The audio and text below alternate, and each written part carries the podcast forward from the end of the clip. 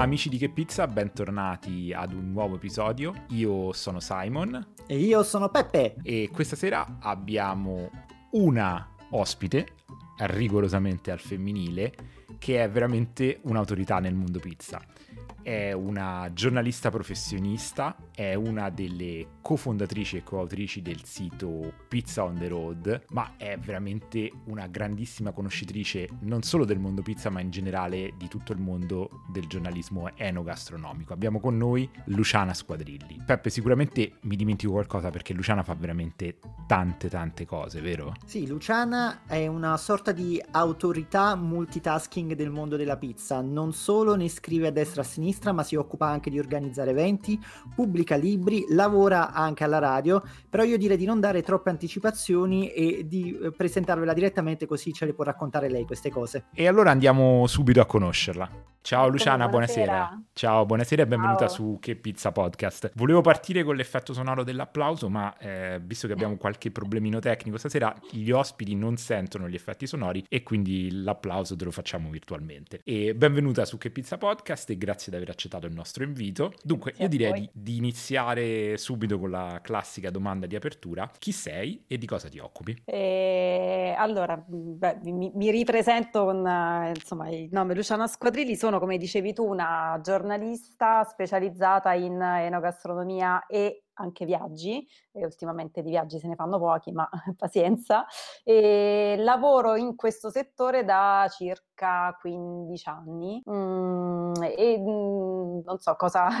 non vorrei andare oltre, ma eh, allora diciamo che mi occupo di gastronomia più o meno a 360 gradi, ma poi ho preso delle specializzazioni, una è l'olio extravergine d'oliva e l'altra in particolare è appunto la, la pizza, che è un argomento che conosco bene, ma soprattutto che mi piace molto. Eh, l'olio extravergine d'oliva l'avevo menzionato nell'intervista alla pizza, non tanto, però ovviamente è il motivo per cui sei qui. Siamo Se- qui io senti, partirei subito con una domanda a gamba tesa, così per, eh, ehm, per eh, sci- eh, rompere il ghiaccio, stavo per dire sciogliere il ghiaccio, stasera è proprio un disastro. Ma allora, io so che tu sei originaria di Napoli, ma vivi a Roma. E quindi partiamo subito con una domanda che sicuramente Peppe apprezzerà tantissimo, perché so che gli piacciono questo tipo di domande. Pizza napoletana o pizza romana? E perché? Eh, allora, mm,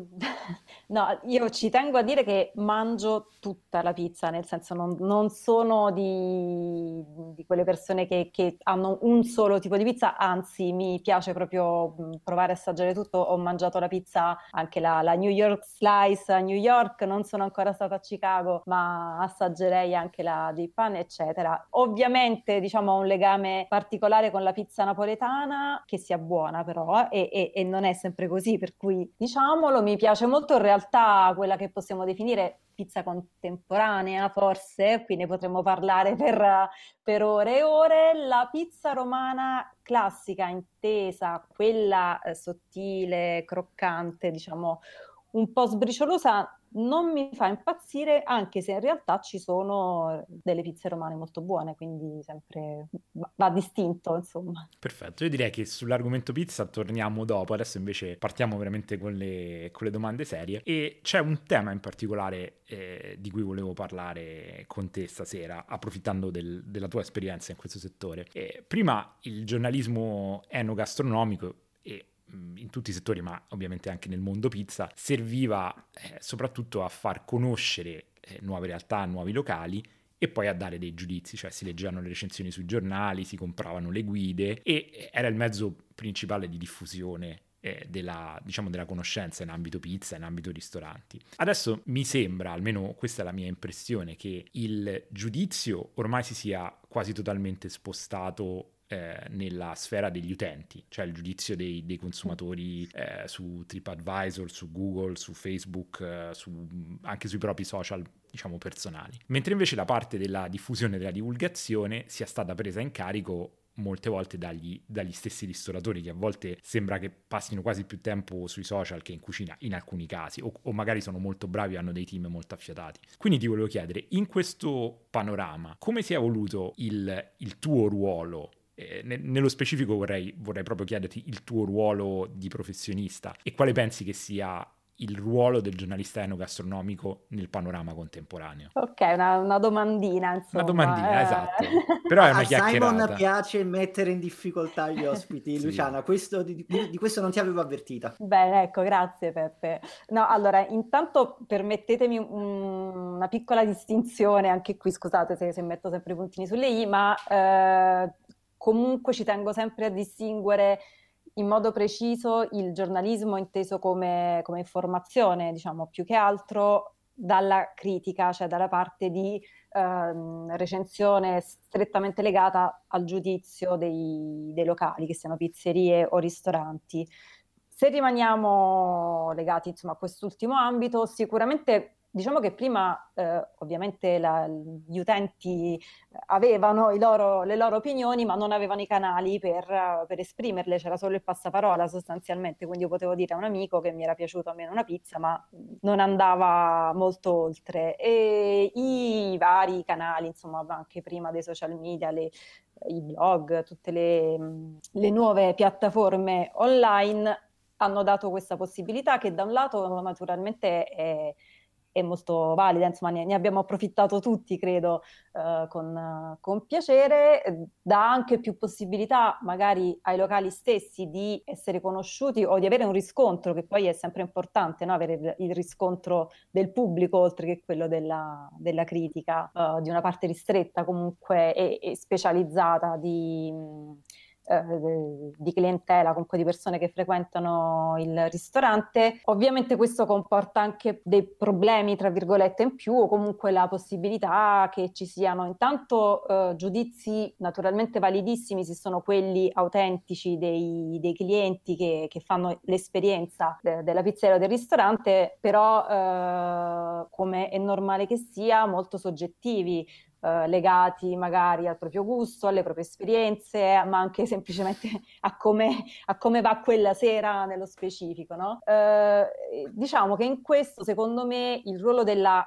critica gastronomica continua ad avere una sua valibili- va- validità eh, legata soprattutto alla affidabilità, diciamo, della- del critico, della testata, della guida e al fatto che, bene o male, chi fa questo lavoro ha una sua competenza ed esperienza. Dopodiché anche qui ne possiamo parlare tantissimo perché in realtà molte delle persone che fanno questo lavoro sono mh, spesso semplicemente, semplicemente molto tra virgolette, eh, delle persone che hanno mangiato tantissimo in, um, in vita loro, può essere tantissima pizza, tantissimi ristoranti di, di- di, eh, fine dining, tantissime trattorie, insomma diciamo anche lì tendenzialmente ci si cerca di specializzare un po', no? Tra virgolette. Quindi spesso nasce il, um, la- la- l'obiezione, diciamo, soprattutto da chi si sente criticato e giudicato, di qual è la, la competenza, chi dà, diciamo, il diritto a queste eh, persone di giudicare di valutare. E, e in realtà, appunto, il diritto lo dà soprattutto l'esperienza, il, il fatto di aver avuto qualcuno che ha affidato quel, quel ruolo e quello spazio e la credibilità che ci si, ci si costruisce, ci si ritaglia un po' alla volta, perché se nessuno seguisse le guide o i, ehm, i giudizi, le indicazioni di- dei giornalisti, finiremmo insomma di avere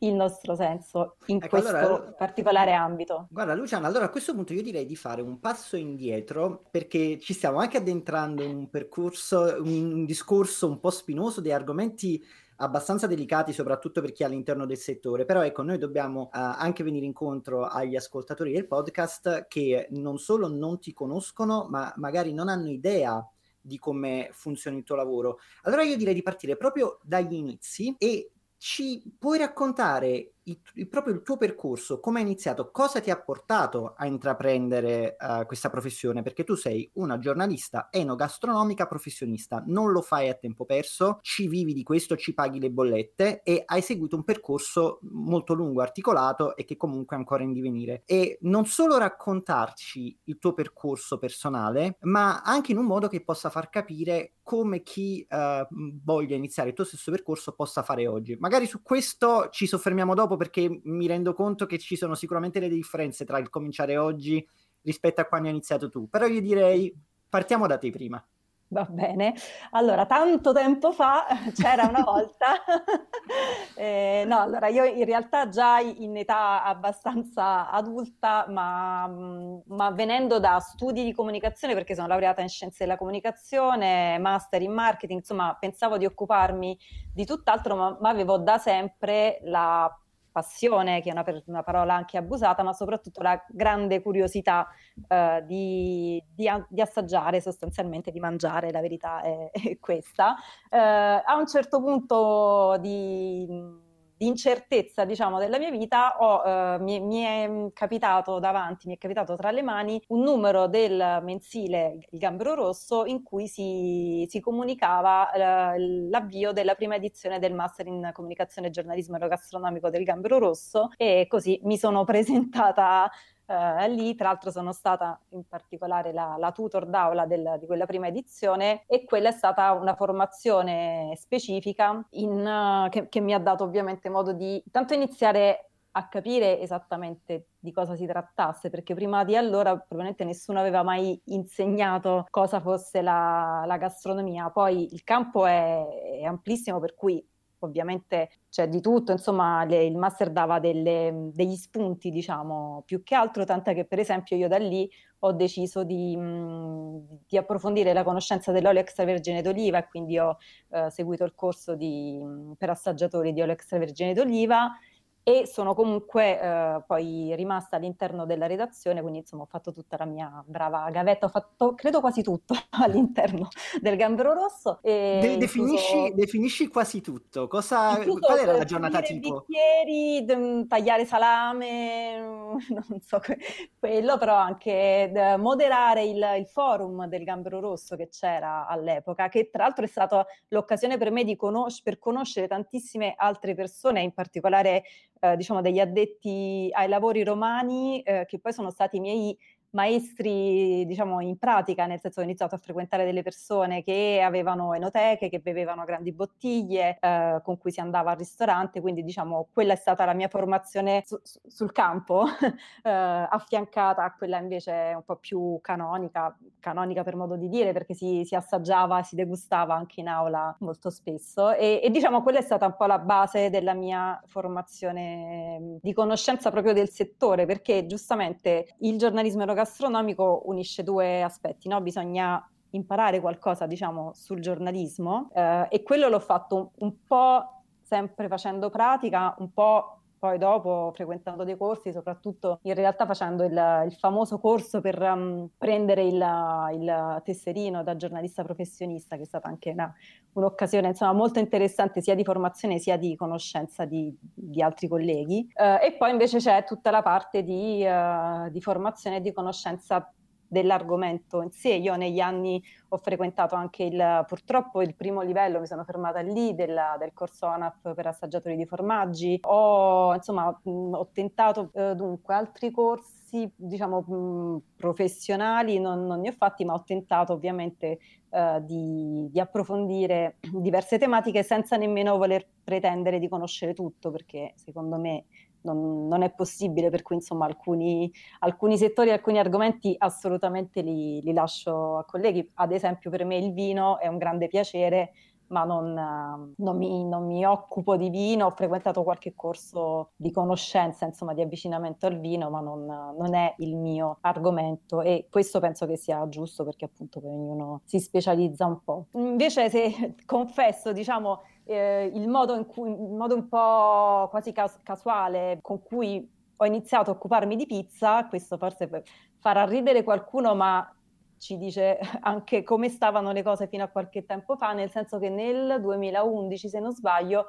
mi è stato chiesto mh, da una testata con cui collaboravo di iniziare a occuparmi di pizza, che era un argomento appunto che, che allora appena si, si iniziava insomma, a, a, inserire nel discorso gastronomico, e semplicemente perché ero di Napoli. questa, questa, è la verità, nel senso che non c'era nessuno che si occupasse in maniera eh, specifica di pizza, appunto nessuno perché non, non, ci sono corsi di conoscenza sulla pizza. Quindi diciamo in quel caso la mia qualifica professionale è stata di, di essere napoletana e di vivere a Roma, quindi cioè, comunque diciamo di, di uh, avere anche modo di assaggiare pizze diverse e, e, da lì è iniziata un po' questa mia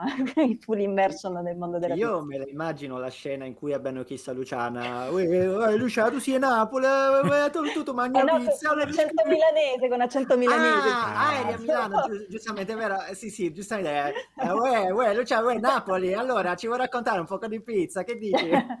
Ma tutto questo è, è, veramente interessante. Io poi da, da, appassionato sia di giornalismo che ho praticato in, in, altri settori, nel settore dello sport, sia soprattutto di pizza e di cibo, eh, sono molto affascinato da quello che ci racconti. E però c'era un'altra cosa che, che ti volevo chiedere a questo proposito, ed è eh, che diciamo il giornalismo, il buon giornalismo almeno si dovrebbe basare su una ehm, oggettività oggettività di base sui fatti, cioè il giornalismo d'attualità che racconta i fatti si basa sull'oggettività, bisognerebbe cercare di essere più neutrali possibili e riferire tutto da, senza avere un punto di vista eh, diciamo viziato dalle proprie opinioni personali e quantomeno appunto un giornalismo di attualità. E, mentre invece a me sembra una, una cosa che, che, mi affascina sempre molto è che il, il giornalismo enogastronomico vada a toccare qualcosa come il gusto, che è una cosa altamente soggettiva. E eh, mi sembra chiaro dalle tue parole che il, il, il, percorso per cercare di acquisire una certa oggettività, quantomeno un'autorevolezza, sia quello di accrescere la sua conoscenza e quindi poter dire, senti, io ho eh, frequentato dei corsi, ho assaggiato 400 tipologie di olio extravergine d'oliva diverse, forse posso aiutarti a scegliere quello che che tu preferisca rispetto a te che magari hai sempre eh, usato quello della tua famiglia. Ma come si fa nel giornalismo enogastronomico a mettere insieme eh, diciamo necessità di raccontare oggettivamente quello che si vive e qualcosa di soggettivo come il gusto. Allora, però di nuovo distinguiamo nel senso che io non mi considero una critica gastronomica, è una cosa che faccio in maniera, diciamo, residuale e non è la parte mh, preferita, diciamo, del, del, mio lavoro, mentre invece quello che, che, che, voglio fare, che penso di saper fare anche meglio, è raccontare storie. Ora, c'è sicuramente anche la possibilità di fare del giornalismo, diciamo, d'attualità o comunque di informazione, insomma, anche nel settore gastronomico, no? Ci sono le inchieste, ci sono tanti aspetti purtroppo che noi tendiamo a dimenticare quando mangiamo perché ci concentriamo sul piacere, ma eh, invece c'è tutto quello che c'è dietro alla produzione del cibo e quindi lì si può fare naturalmente un, un giornalismo assolutamente come, come dici tu, eh, legato ai fatti sostanzialmente. Già il tipo di giornalismo eh, di cui mi occupo io è comunque molto più un giornalismo di, di racconto, di esperienza, quindi è sempre in qualche modo filtrato da, da quello che io vivo, ma non potrebbe essere altrimenti perché parliamo di sensi sostanzialmente. Per cui eh, se io vado a trovare un produttore so, di, di, formaggio eh, in una campagna mh, incontaminata, non mi posso limitare a dire soltanto il formaggio che caratteristiche sensoriali ha, no? devo raccontare tutto il resto, fa proprio parte del lavoro, quindi diciamo la, il filtro personale credo che arricchisca, a patto ovviamente di, di, dire la verità, insomma di non, di non romanzare, di non, di non, inventare niente. Nel, per quanto riguarda invece la, appunto il lavoro un po' più simile alla critica gastronomica, anche quando non è strettamente critica, quindi non parliamo di guide, di giudizi, ma per esempio eh, delle recensioni di ristoranti. Noi sul, sul nostro sito Pizza on the Road pubblichiamo delle recensioni di, delle pizzerie che visitiamo che non vogliono assolutamente essere valutative, cioè non, non abbiamo voti, non, sostanzialmente la, la, la, selezione la facciamo a monte decidendo di parlare di, quella, di quell'esperienza. Se non ci ha convinto per alcune cose non ne parliamo, anche perché appunto è, è il nostro blog, sono le nostre opinioni, lo, lo dichiariamo come dire, come punto di, di partenza. E certo che lì c'è sempre sicuramente una parte soggettiva di, di, di esperienza, diciamo dovrebbe entrarci meno il gusto in quel caso. Tu mi facevi prima la domanda sulla pizza romana, io ti posso dire che la pizza romana non è la mia preferita, non, non è quella che sogno di notte, diciamo, quasi mai ho voglia di andare a mangiare una pizza romana, ma appunto se, se mi capita di mangiare delle pizze romane ben fatte, eh, naturalmente le, le, le, so riconoscere arrivate a questo punto e le racconto eh, in maniera positiva, sottolineandone gli aspetti diciamo, più interessanti. Beh, questo, questo secondo me. È, mi sembra molto interessante, quindi eh, diciamo che arrivi anche alle situazioni limite in cui comunque racconti magari positivamente qualcosa che a te personalmente non piace particolarmente. Ma diciamo mi piace comunque perché la pizza mi piace comunque. Eh, no,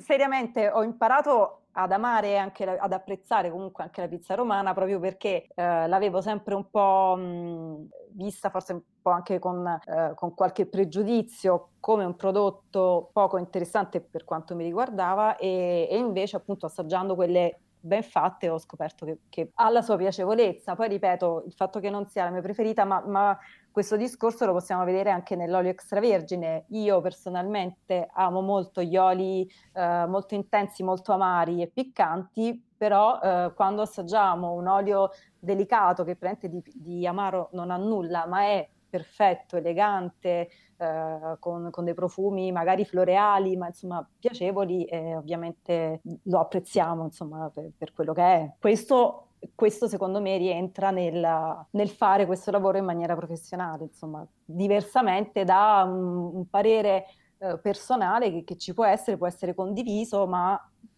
andrebbe ehm, esplicitato, diciamo, come parere personale. Solo un attimo di pausa per ricordarvi del nostro canale Twitch Pizza Network, su cui abbiamo registrato live questa intervista e dove potete trovare le registrazioni delle interviste precedenti, ma soprattutto seguire in anteprima le prossime interviste. E se volete discutere con noi degli argomenti di questa puntata e parlare con tanti altri appassionati di pizza, vi aspettiamo sul gruppo Facebook Pizza Social. E ora torniamo alla puntata. Luciana, hai nominato il progetto Pizza on the Road che noi abbiamo anticipato all'inizio, però non abbiamo avuto modo di approfondire. Io direi che questo è proprio il momento di raccontare questa parte della tua vita che comunque um, è appunto una parte professionale del tuo lavoro, però ti assorbe anche tanto tempo e in qualche modo è anche uh, uno dei tuoi biglietti da visita, forse anche il più importante, questo me lo dirai tu, uh, però appunto è un progetto collettivo. Uh, ce lo racconti un po' che soprattutto ci dici come si fa a creare un, un, progetto collettivo che tra l'altro ha una storia alle spalle che io conosco ma che lascerei raccontare a te e soprattutto come si fa a farlo crescere perché voi siete partite da un gruppo di uh, tre giornaliste e adesso in realtà la squadra si è allargata anzi io posso vantarmi di dire esatto. che ho esatto. scritto anche io un paio di articoli per Pizza on the Road anzi noi ne aspettiamo sempre di nuovi eh, no allora mm, Pizza on the Road in effetti nasce in maniera un po' particolare perché uh, l'idea l'idea di base era raccontare un po' il, il backstage o se vogliamo il making of, se, se, vogliamo usare questa terminologia, del libro che abbiamo pubblicato nel 2016 che era La Buona Pizza eh, con Tania Mauri e Alessandra Farinelli, entrambe giornaliste, Alessandra in particolare eh, è una fotografa bravissima, quindi ha fatto le foto della, del libro e fa le foto più belle che ci sono sul sito naturalmente, si, si distinguono subito. Um, noi siamo andate in giro per um, libro ha 10 capitoli, 10 tappe uh, in giro per l'Italia proprio per raccontare tanti, mh, almeno 10 se non di più, tipi di pizza diversi, proprio perché secondo noi era interessante quello che stava succedendo all'epoca in Italia, cioè che non c'era più solo la pizza napoletana, o meglio, la pizza napoletana che si mangiava a Napoli, la romana a Roma, ma si stavano diffondendo, insomma, anche nascendo dei, dei, tipi di pizza un po' diversi, per cui noi ci siamo messe in viaggio, abbiamo fatto queste dieci tappe, siamo andati dai, uh, dai pizzaioli, abbiamo conosciuto il, il, loro staff, i loro fornitori, i luoghi in cui operavano, insomma avevamo tantissimo materiale naturalmente super interessante, abbiamo pensato che uh, sarebbe stato interessante e, e, anche utile condividere anche tutto quello che poi non sarebbe andato naturalmente nel libro. In particolare io avrei voluto fare una specie di, uh, di trailer al libro, per così dire, anticipando un po' di contenuti, poi insomma non è andata proprio così, però abbiamo deciso di, uh, di raccontare appunto tutto quello che, che assaggiavamo, che, che conoscevamo e, e, poi la cosa è, andata avanti naturalmente. Siamo, uh, allora, il fatto di essere in tre anche... Um, geograficamente e, e, culturalmente, tra virgolette, diverse, nel senso che io, io, e Alessandra siamo napoletane, Alessandra vive a Napoli, io vivo a Roma, Tania è torinese, vive a Roma, ma eh, tutte e tre poi giriamo molto e quindi assaggiamo davvero tutti i tipi di pizza, per cui io penso che, che noi tre insieme, soprattutto all'epoca, mettessimo, mettessimo insieme appunto un, un repertorio insomma di, di, pizze assaggiate, ma anche di, diciamo, di, di, non pregiudizi, se vogliamo chiamarla così, nel senso siamo state tutte quante abituate sempre ad assaggiare cose diverse e quindi non avevamo quella, mm, quel bias di, di, valutazione che ci legava no? solo a un,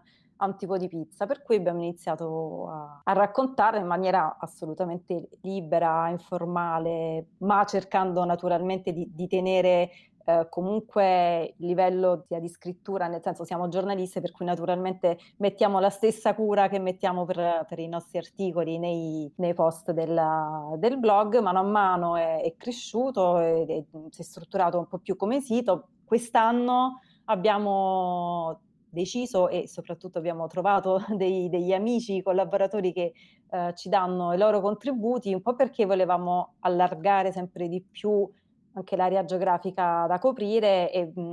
tra l'altro, vabbè, anche per le difficoltà naturalmente legate alla pandemia, per cui non potevamo più andare in giro, per cui abbiamo chiesto a persone che fossero in, uh, anche in, in uh, località diverse, insomma, di, di, darci i loro contributi. Interessantissimo. Io ho guardato con interesse Pizza on the Road perché, diciamo, nel mio ruolo di... Eh, principiante della pizza, insomma, rispetto, rispetto, a te, ma anche rispetto a Peppe. Io eh, devo dire, lo, lo, dico sempre, lo dico senza, senza, nessun problema, che la mia passione per la pizza è, è, relativamente recente. Mi piace molto Pizza on the Road perché veramente devo dire che si trova spazio per, per tantissime, tantissime, realtà. E una cosa che ti volevo chiedere, tu hai, hai menzionato no, il fatto che la, la vostra provenienza da, da diversi tipi di città, poi il fatto di vivere in città diverse vi ha portato a scoprire più, più realtà di pizza. Eh, questa è una cosa di cui abbiamo in realtà già parlato con Peppe a suo tempo quando facemmo l'intervista con lui, con, con quale, con, attraverso la quale ci siamo conosciuti, ne abbiamo parlato anche con, con Tanzen, con Antonio Fucito. Ma una cosa che ti volevo chiedere è, io ad esempio sono nato e, e cresciuto a Roma e la prima volta che ho mangiato la pizza napoletana è stato a Barcellona a 37 anni. E da quando, secondo te, la pizza in Italia ha iniziato a, diciamo detta volgarmente, a girare? Cioè da quando a Roma si mangia la pizza napoletana, una buona pizza napoletana, a Torino aprono le pizzerie di teglia romana, eh, magari a Napoli arrivano anche pizze che eh, diciamo un po' infrangono i canoni della tradizione. Eh, come, come, hai visto, insomma, t- tu che hai, hai un, un, occhio privilegiato su questo mondo. Come, come è nato questo movimento? C'è un, un, momento, c'è stato un momento chiave? Allora, sì, ti, ti, mm, semplificando ti dico più o meno dal 2010 così proprio a, a, grandi linee. In realtà ci sono stati dei momenti, eh, dei momenti un po' trasformativi, tra virgolette, me ne vengono in mente alcuni. Allora, io personalmente, penso che io sono di Napoli, ma eh, ho, ho conosciuto, ho sentito parlare di Enzo Coccia, Uh, in, grazie a un articolo del Gambero Rosso, io lavoravo al Gambero Rosso, ma quell'articolo lo scrisse un mio collega, credo fosse il 2006 se non sbaglio, e, um, e tra l'altro io stessa fui sorpresa di trovare insomma uno spazio dedicato a un pizzaiolo napoletano che io non conoscevo eh, sulla rivista per cui lavoravo, che però era una rivista che si era sempre occupata di, diciamo, di altri temi, no? la pizza non aveva trovato tantissimo spazio. Nello stesso anno, se non sbaglio, il Gambero Rosso pubblicò una guida delle pizzerie, ma era una guida molto, eh, molto informale, diciamo, credo che non ci fossero nemmeno punteggi, era più un libro che una guida. Poi sono successe altre cose, adesso però non ricordo purtroppo esattamente eh, gli anni perché sono un po', un po', un disastro con le date, eh, ma altri eh, momenti importanti sono stati intanto quando eh, Identità Golose, il, il congresso di gastronomia che si fa a Milano, per la prima volta chiamò dei pizzaioli sul palco. Era credo il 2010 a questo punto e ne- nella sala grande, insomma l'auditorium, il palco principale del congresso salirono, allora c'era Gennaro Esposito, Gino Sorbillo, Simone Padoan e pizzaiolo di, di Pizza Metro di,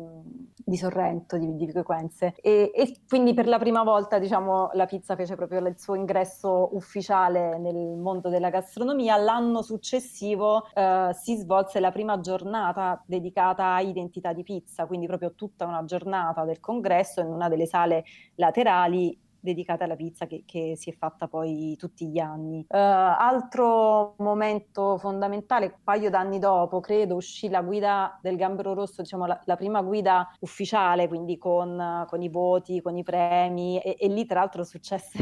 un po' il patatrack perché fu la famosa guida in cui uh, il Gambero Rosso diede i tre spicchi a Simone Padoano, quindi un, un pizzaiolo veneto, a, a Franco Pepe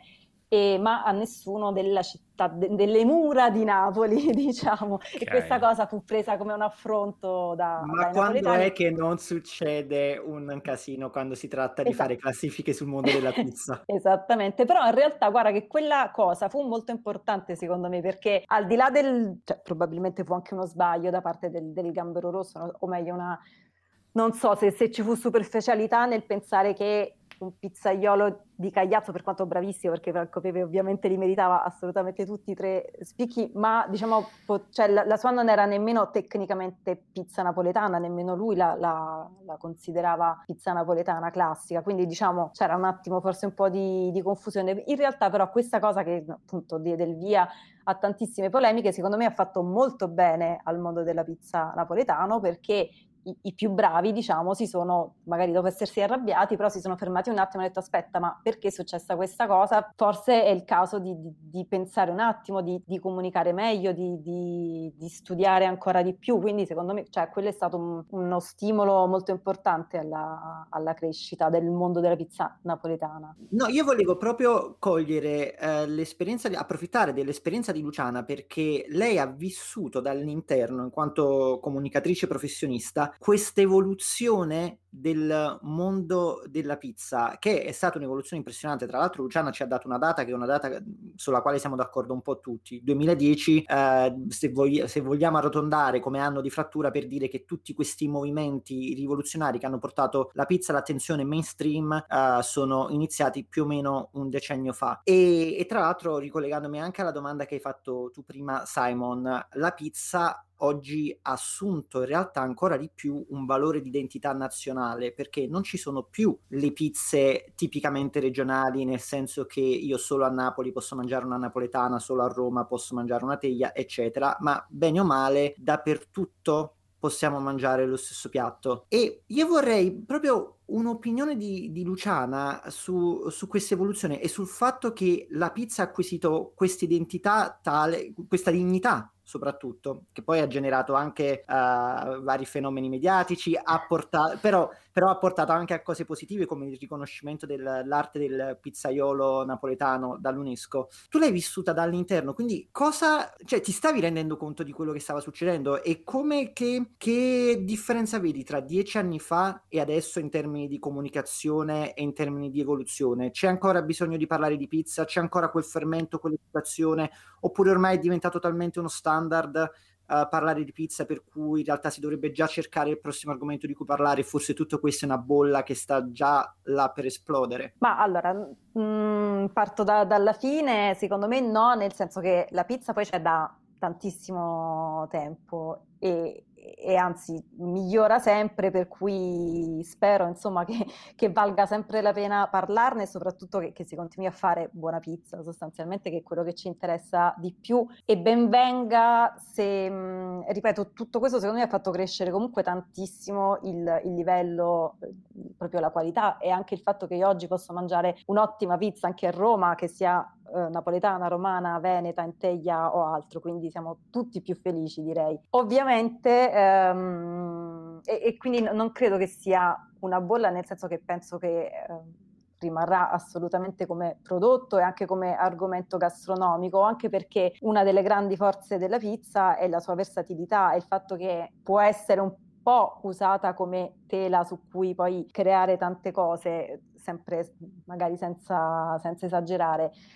Sicuramente, come dici tu, ci sono stati, diciamo, si, è andato un po' oltre. Il pericolo principale è che diventi poi solo comunicazione, o meglio, solo, diciamo, solo apparenza, solo polemica, solo, solo fenomeni qualcuno già c'è caduto forse in questo, in questo tranello, per, per, così dire, sia dalla parte dei pizzaioli sia dalla parte dei comunicatori e, e, e ogni tanto anche noi, no, tra, tra, di noi, tra virgolette, tra colleghi, chi organizza eventi, chi, chi, si occupa comunque di questi temi, ci fermiamo un attimo e diciamo, oddio, che, che abbiamo combinato? Cioè, abbiamo forse esagerato perché poi ovviamente siamo noi i, i primi responsabili. Um, diciamo che il mondo della pizza forse ha vissuto in maniera ancora più, mm, più, eclatante, più veloce sicuramente e forse un po' più disordinata il, diciamo, la, dei lati, tra virgolette, negativi della, della fama, se vogliamo, cioè de, dell'attenzione mediatica e gastronomica, uh, per cui abbiamo visto tutti dei pizzaioli che sono diventati star ancora di più degli chef, dei chi, ha, chi, investe tantissimo in comunicazione in maniera forse esagerata senza nemmeno rendersi ben conto di, di quelli che sono poi effettivamente i, i risultati, insomma, che devono essere soprattutto di, di pubblico, naturalmente, anche per essere sostenibili, eh, più che di comunicazione, perché tu puoi avere tutti, non, non, sto facendo riferimenti a nessuno nello specifico, ma per dire puoi avere tutti gli spicchi che vuoi, ma se poi non, non ti vengono, non, non, vengono le persone a mangiare la pizza da te, ovviamente non, non hai raggiunto il risultato. E questo c'è stato per vari motivi, probabilmente soprattutto perché è stato tutto molto veloce, appunto, cioè i pizzaioli sono passati da eh, 2010, nessuno sapeva nemmeno i loro nomi, nessun, cioè chi, chi, di noi andava in pizzeria e si preoccupava di conoscere il nome o di guardare in faccia il pizzaiolo, aspettavi la pizza, che ti arrivasse la pizza al tavolo e la mangiavi, volevi mangiare una buona pizza, però finiva lì. De, invece da, da, un giorno all'altro, diciamo, sono diventati effettivamente i, i protagonisti eh, anche più della, mm, degli chef appunto. Però ripeto, c'è anche la, cioè noi vediamo sempre eh, l'aspetto peggiore di questi fenomeni probabilmente, ma c'è anche invece la, il lato positivo, cioè io sempre più da giornalista ho trovato nei pizzaioli degli interlocutori, per cui se prima magari dovevo fare, non so, un, un articolo su una determinata zona o su un prodotto e eh, il, mio, il, mio, referente, cioè alzavo il telefono e chiamavo uno chef del luogo che, che, conoscevo, che sapevo essere bravo e chiedevo a lui indicazioni, chiedevo a lui aiuto per magari conoscere il bravo produttore eh, o come utilizzare quel prodotto, ho iniziato a, a chiamare sempre più spesso pizzaioli, che erano quelli naturalmente chi, chi, lavora bene, ma erano quelli più attenti ai prodotti del, del, territorio, a fare rete, a magari anche a darsi a trovare la cosa più particolare per essere i primi, tra virgolette, a, a usarla e a fare un po' i figli, eh, se mi permettete questa espressione, però cioè, che ben venga perché tanti pizzaioli hanno fatto la fortuna eh, di piccoli produttori che altrimenti probabilmente avrebbero fatto la fame o, o proprio cessato la loro, la loro, attività, la loro produzione. Quindi eh, lo vedo anche con l'olio extravergine d'oliva, ora è diventata un po' una moda per cui molte pizzerie hanno o fanno finta di avere gli oli, diciamo, di, di ricerca da mettere sulle pizze, però effettivamente mi capita molto più spesso di vedere attenzione all'olio extravergine da parte dei pizzaioli che non da parte degli chef anche stellati, quindi di nuovo ben venga. Forse proprio per l'estrema semplicità della pizza, insomma quando questa ricerca diciamo è, è positiva, non è fine a se stessa, effettivamente una pizza che ha pochi, se non pochissimi ingredienti, ancora di più si salta ad esempio un buon olio, un buon pomodoro, eh, nel caso di una marinara, insomma, che è, secondo me rappresenta la semplicità assoluta della pizza. Sì, tra l'altro spesso meno lavorati, no? per cui sono, sono proprio, cioè, li, li, percepisci in maniera molto più diretta e quindi funziona, tra virgolette, molto di più. Perfetto. Senti Luciana, la, la prossima domanda è una domanda scomoda, tu dici ancora più scomoda di, delle, di quelle delle altre, però è una domanda scomoda. Ma io forse ho da fare. eh no, ancora non puoi. E, è una domanda che io onestamente non, non vorrei farti perché eh, ritengo che sia un argomento di, di cui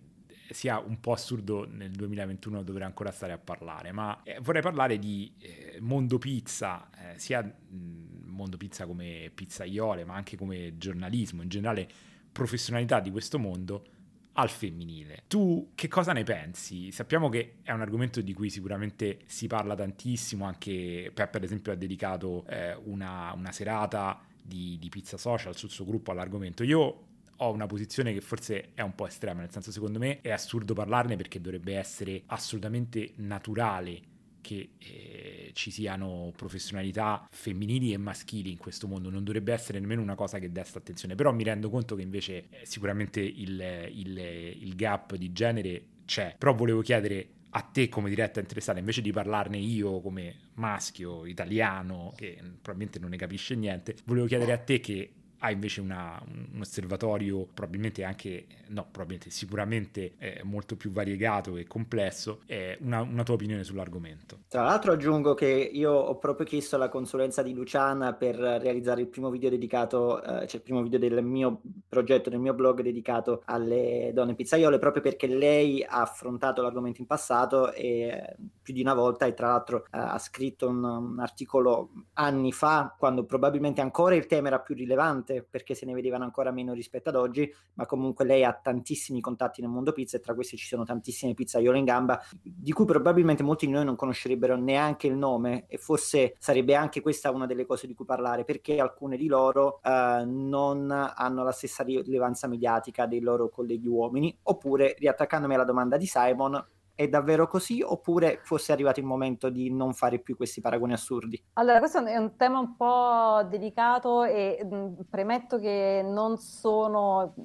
in nessun campo in realtà a favore delle cosiddette quote rosa, nel senso che appunto secondo me non, non ci dovrebbe essere bisogno di, come dire, garantire degli spazi, ma dovrebbero essere naturali, naturalmente dove sono meritati, insomma, dove c'è eh, il motivo. Questo succede spesso anche appunto quando facciamo dei, dei, contenuti editoriali o degli eventi, purtroppo diciamo siamo ancora al punto in cui anche noi ci, ci guardiamo un attimo e diciamo aspetta però ricordiamoci di, cioè ci teniamo diciamo che ci sia una rappresentanza femminile, il che da un lato è giusto perché probabilmente sarebbe, sarebbe, brutto e sarebbe scorretto il contrario, però ecco, insomma, mh, dispiace dover notare di, di, no, di, doverselo un po' ricordare, tra virgolette, di doverselo mettere lì come promemoria, come cosa da, da tenere in considerazione, però la verità è che così è anche perché comunque, eh, soprattutto nel mondo della pizza, ma anche in quello della cucina, comunque se, se guardiamo proprio i numeri, effettivamente c'è ancora una, una sottorappresentazione diciamo, della, uh, delle chef o pizzaiole donne rispetto agli uomini e quindi naturalmente proprio in proporzione eh, è più facile che, che capitino insomma di, che capiti di, di incontrare dei professionisti di sesso maschile. Detto questo, naturalmente, appunto, non, non, ci sarebbe nemmeno bisogno di dirle, la pizzaiola, così come la chef e t- tutti gli altri lavori sono assolutamente eh, anche femminili. Ci sono tantissime ragazze, soprattutto giovani, che, che lo dimostrano, sono la dimostrazione eh, vivente. Quello che avevo effettivamente eh, riscontrato quando feci quella, quell'articolo a cui ti riferivi, Giuseppe, per, per Repubblica, è che, cioè, o meglio, quello che mi hanno raccontato le stesse pizzaiole, è che in effetti il fatto che non ce ne fossero o soprattutto che se ne parlasse poco, che fossero poco visibili, eh, non dava grande stimolo alle altre, alle generazioni più giovani. Cioè, se tu vedi sempre pizzaioli uomini, pensi che solo gli uomini possano fare pizzaioli sostanzialmente, a meno che non hai proprio la, insomma, una, una, grande determinazione e grande, un grande interesse per questo lavoro. Il fatto che ci siano sempre più donne, tra l'altro brave, a cui si dà spazio, che, che, si fanno spazio, che si fanno conoscere, ovviamente diventa anche uno stimolo per, per le altre per, per, seguire questa strada. Quindi, insomma, direi che ce ne saranno sempre di più. Senti, allora... Ah, ah, scusa, Peppe. Vai, volevo, Vai, solo Simon, concludere, volevo solo concludere questa cosa. Senti, quindi non ti faccio la domanda che ha fatto impazzire Peppe chiedendogli di consigliarmi una pizzeria a Napoli, ma ti chiedo invece eh, così poi non, non, facciamo torto a nessuno perché è una cosa particolare.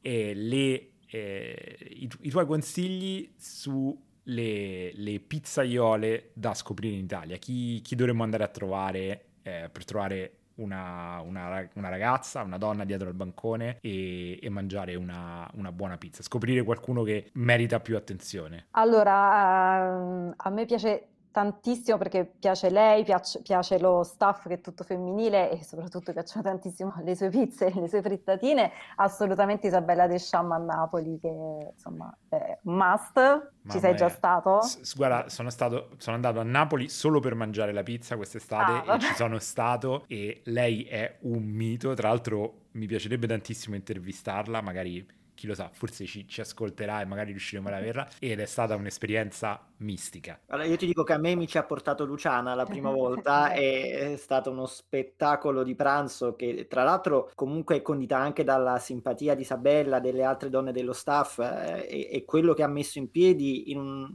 tra l'altro in una parte di Napoli che comunque sta avendo anche una certa rivalutazione proprio grazie ad attività come quella di Isabella De Cham è effettivamente impressionante. Comunque io direi che potremmo approfittare della raccomandazione di Luciana per averla nel podcast. Assolutamente. per andare a mangiare la pizza. Ma anche quello, magari quando si riaprirà tutto quanto noi andremo a registrare la puntata del podcast proprio sul posto con la pizza fritta in bocca mentre parliamo. Mi piace, invitiamo anche Luciana solo a mangiare la pizza, però per ringraziarla.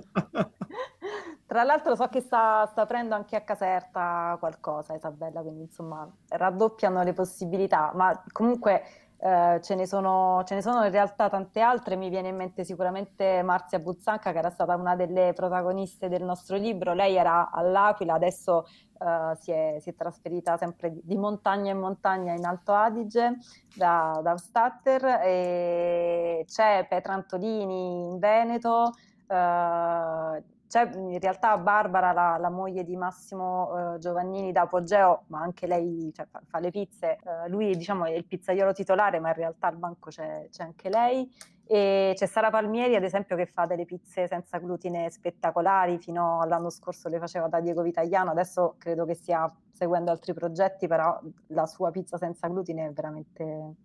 Super. Senti, Luciana, uh, tu pensi che Simon ti faccia le domande scomode, ma adesso io partirei col domandone della, della puntata. Uh, e, e mi, praticamente mi collego a un episodio che è avvenuto tra ieri sera e stamattina, ma che in realtà è semplicemente un poco la goccia che ha fatto traboccare il vaso rispetto a tutta una serie di conversazioni che vedo generalmente uh, sui social, spesso sui social, questo genere di conversazione avviene spesso sui social, e cioè che molti considerano il giornalismo gastronomico o, cito, scrivere di food come una sorta uh, di giornalismo di serie B o addirittura di non giornalismo. Io ho espresso la mia opinione in merito e, e prima di darti la parola in realtà io vorrei sottolineare una cosa, faccio un, un, un, un sunto della mia opinione che ovviamente no, non è così perché è un argomento come tutti gli altri, c'è chi scrive di sport, c'è chi scrive di viaggi, c'è chi scrive di tecnologia,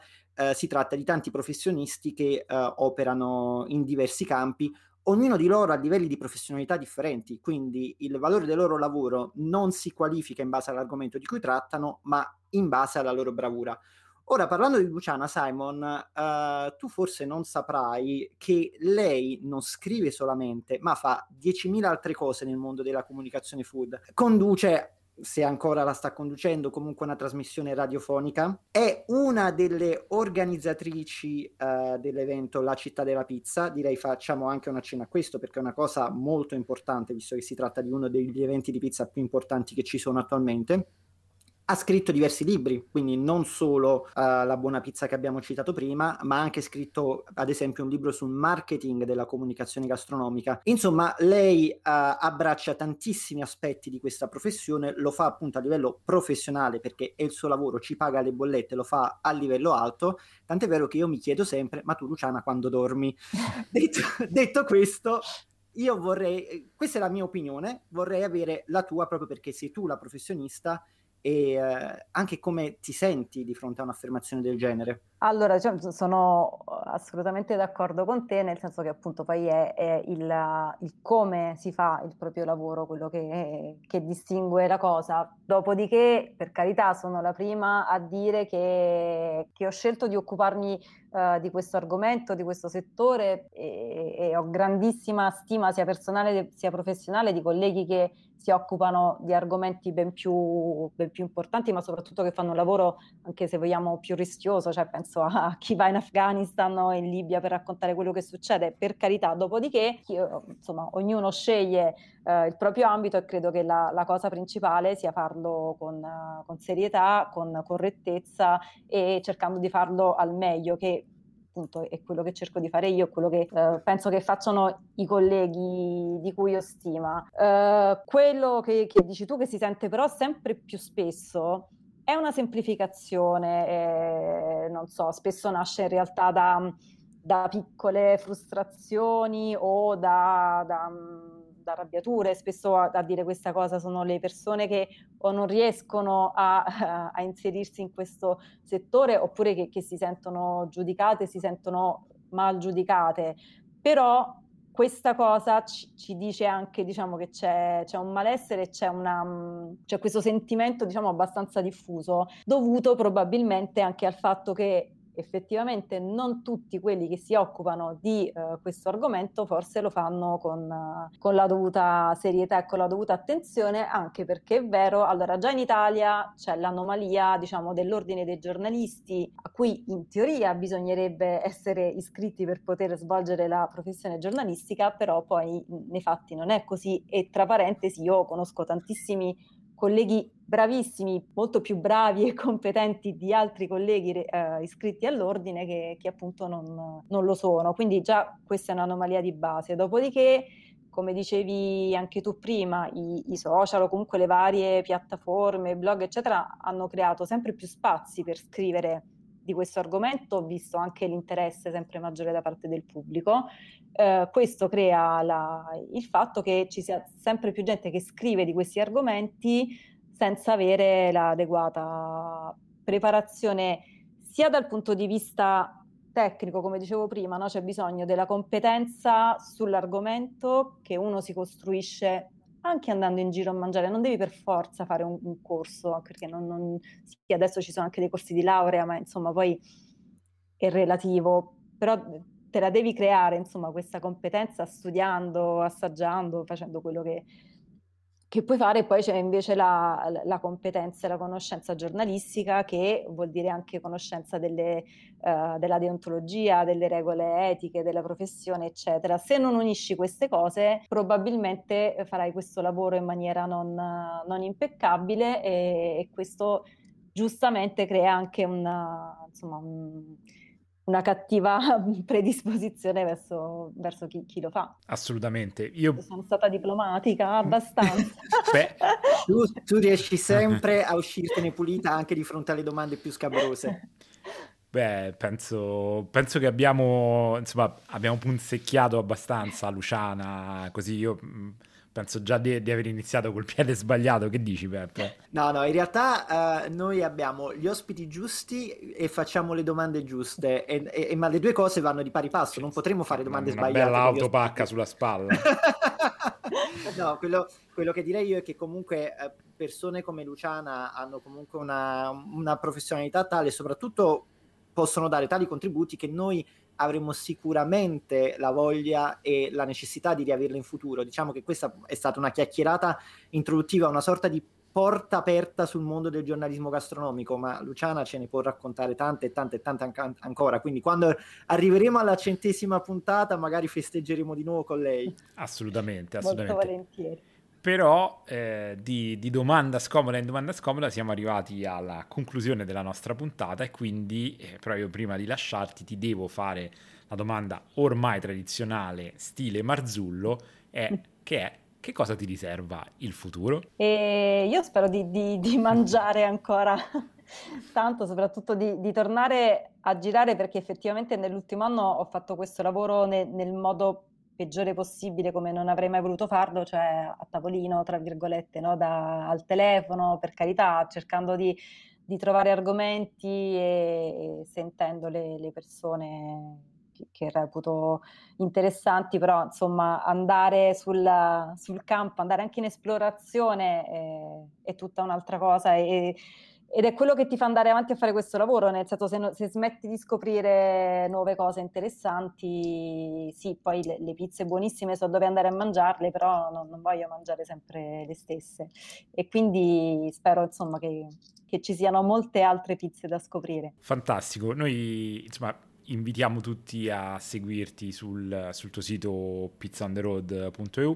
Come al solito metteremo tutte le tantissime cose di cui abbiamo parlato, quindi anche il, il, libro di Luciana, gli altri progetti, la città della pizza, tutti i link e riferimenti li metteremo nella descrizione dell'episodio del podcast. Vi ricordo anche di andarvi a vedere la registrazione della live su Twitch, sempre al link che trovate nella descrizione del podcast. Ringrazio ancora una volta Luciana per averci onorato della sua presenza, è stato veramente interessante, spero eh, che ci risentiremo presto e ringrazio ovviamente anche il caro Peppe con il quale abbiamo concluso addirittura il secondo episodio e ci sentiamo addirittura eh sì eh sì. E quindi grazie, grazie a Luciana. Grazie a voi e a presto spero allora. Perfetto. Grazie mille Luciana. E ci sentiamo al prossimo episodio.